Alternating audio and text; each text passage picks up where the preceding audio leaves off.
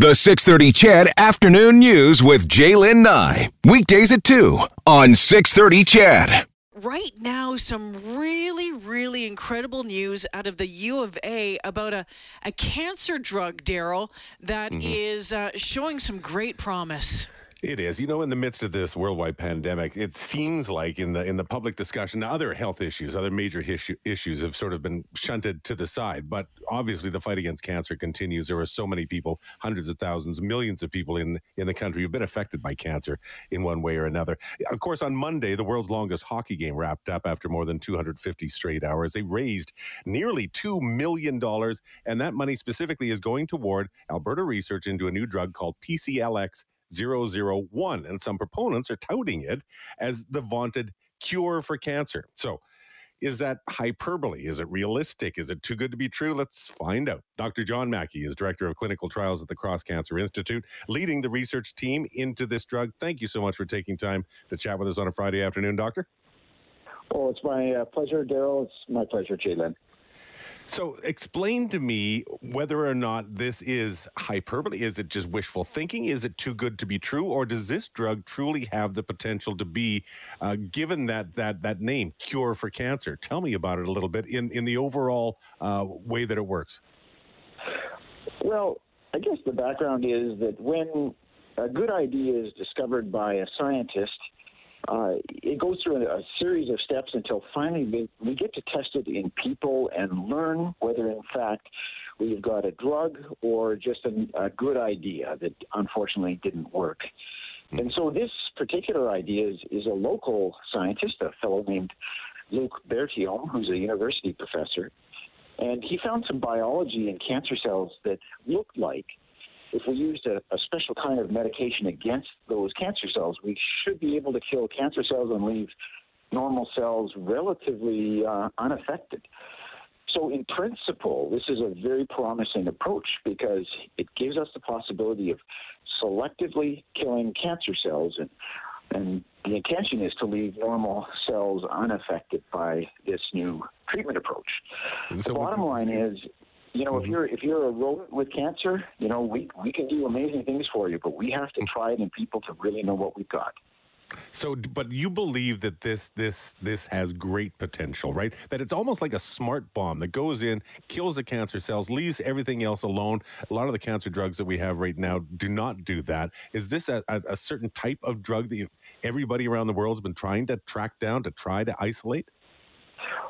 The reality is, this is a, a very poorly understood part of cancer biology. It's a little byway that very few people have ever tracked down. In fact, there's really only five laboratories in the whole world that are interested in this little niche of biology. And we're lucky to have a local world expert on it, uh, Luc Berthiaume, who, who has brought the field into a far more prominent role with the work that he's done over the last uh, 20 years here.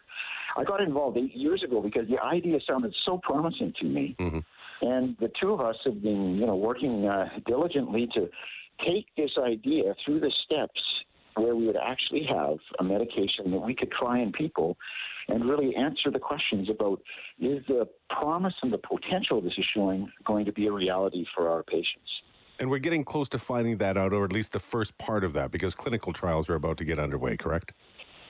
Absolutely. And clinical trials are the most important process that we have to go through when we take a, a good idea like this one and, and you know bring it into the clinic and find out whether you know it's it's as billed and as hoped or whether something is going on that uh, we didn't expect and there are surprises in for us.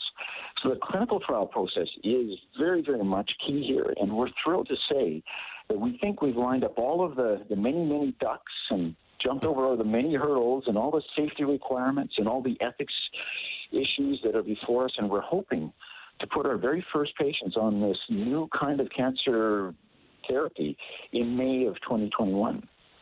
Oh, okay. So I was actually thinking that it was sometime earlier this year. So uh, why the delay? Is it uh, because you say you've jumped through the hoops that you believe? Why do we have to wait for another year to actually see that trial start? Oh, uh, it's actually only uh, another three months. So uh, May of 2021, not 2022. I, I So, time uh, traveled in my own mind. My apologies. so this is no. coming up right away. Uh, Sorry well, about that. But, but hey, I'm not a patient guy either. Every day we know too many people in Alberta Yeah. are diagnosed with cancer and, and pass away from it. So in my mind, every day is too many days. So I'm with you. So why is all the money needed? Because surely something this exciting would have drug companies lined up. If if this you know potentially could be a, a major cure uh, for some forms of cancers, why wouldn't they be lined up? Why do you need the extra cash?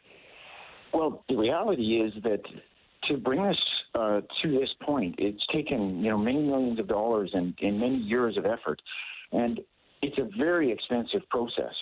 And this may surprise you, but the whole biomedical industry is actually quite risk adverse. They'd rather make another aspirin like drug or make another Me Too drug than actually try something that is truly novel and, and truly new.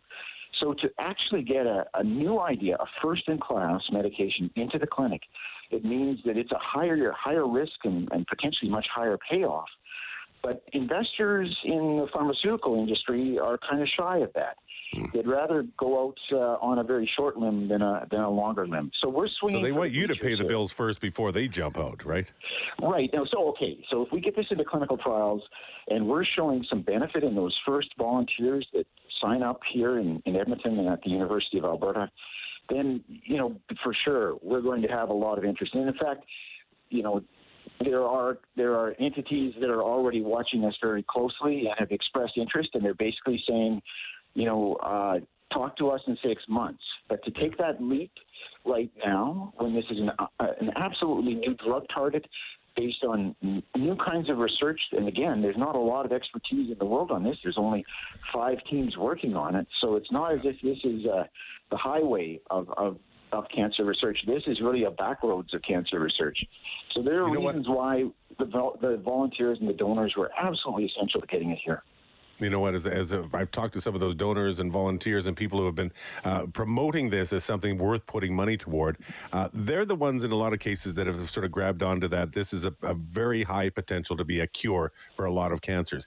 Uh, is that too much to, to believe? I know you have to sort of couch it on the side of caution a little bit, but are they out to lunch when they say that? Is it overly hopeful? No, it, this is a very promising uh, avenue of, of inquiry. I've been involved in cancer research now for 25 years. I've been running clinical trials and, and participating in, in these kind of research activities for my whole career. And of all of the things that I've done, this is the most exciting thing that we've tried yet. So, no, I mean, I lose sleep over it at night because I think of the fact that if this helps people, you know, the huge impact this could have. But the reality is, you know, this is very promising. It's very exciting. But right now, it just means that it's the best idea I've ever seen. It doesn't mean I'm right. And No, unfortunately, that's pretty good. you know, well, that's, that's yeah, it is pretty good. But you got to understand, you know, in my career, I've been around long enough to be wrong, and uh, the way that we we decide whether something's of value or not is we actually test it. So the difference mm-hmm. between us and between you know other other ways of looking at health is that we actually have to prove that we're absolutely safe and and Yes. that we have demonstrated benefit in people. I think you're. I hope you're right. I'm gonna. I'm gonna bank on you being right this time, and I can't wait to see if that comes to fruition. Dr. John Mackey, been a pleasure talking to you. Thank you so much. Good luck with this. Oh, thanks so much. And again, thanks to the donors and the University of Alberta and Brent Saik and the people that uh, volunteered their time and energy at the world's longest hockey game. Agreed. Dr. John Mackey joining us this afternoon. Daryl, when you listen to uh, what Dr. Mackey is saying and the potential, the possibility, it's it's hard not to get excited about it. But also, we know that this this uh, research and uh, you know the the battle against cancer has been going on for so long. It's almost like you don't want to get your hopes up too You're far. afraid to. Absolutely. To- yeah, get you it. you, you are, but boy oh boy, this is a exciting news, and the constant amazing work that's coming out of uh, the U of A is just unbelievable. Uh, day after day, week after week, month after month.